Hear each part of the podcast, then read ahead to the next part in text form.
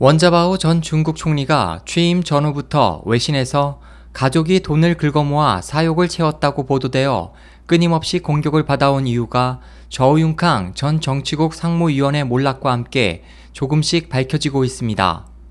지난 2012년 3월 열렸던 중국 공산당 양회 마지막 날인 14일 원 총리는 기자회견에서 보시라이 당시 충칭시 서기를 봉건주의의 유풍, 문화혁명의 여독이라고 비판했고 다음날 보시라이는 실각했습니다.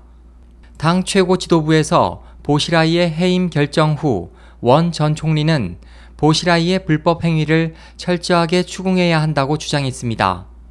또 보시라이의 몰락과 함께 저우융캉이 주도한 정변 계획이 폭로돼 장점인파의 정권 약탈 포석이 무너졌습니다. 저우융캉은 당시 필사적으로 보시라이를 감싸려 했고 홍콩 빈과일보에 따르면 정치국 상무위원 중 저우융캉만이 보시라이의 직무 해임을 반대했습니다. 그에 더해 저우융캉은 지도부에 보시라이를 티베트 자치구 서기에 임명해야 한다고 제안했습니다. 같은 해 5월에 열린 중앙정치국 확대 회의에서 원 전 총리는 저우융캉과 격렬하게 언쟁했고 원 전 총리는 보시라이 문제를 추궁하며 지도부에 저우융캉 본인에 대한 조사를 요구했습니다. 그에 대해 저우융캉은 원 전 총리에 대해 해외에서 떠도는 소문을 꺼내 총리 부인에 대한 조사를 동시에 진행하도록 요구했습니다. 원 전 총리는 그 자리에서 만약 나와 가족이 사욕을 채웠다면 즉시 사직하겠다고 단호한 태도를 보였습니다. 결국 저우융캉은 조사 요구를 중단했습니다.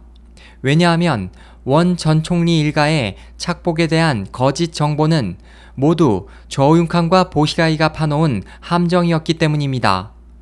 해외의 친장점인계 매체를 이용해 거짓 정보를 흘려 의도적으로 원 총리 후진타오 전 중국 주석, 시진핑 현 중국 주석 등에 대해 공격했던 것입니다. 이전에 저우융캉과 보시라이는 구글을 중국에서 축출할 것을 계획하고 중국 검색 사이트 바이두 인수를 획책한 것으로 알려진 바 있습니다. 이 계획 역시 정변 계획의 필요에 따라 후 원 두 사람과 시진핑 주석에 대한 거짓 정보를 흘리는 것이 목적이었습니다.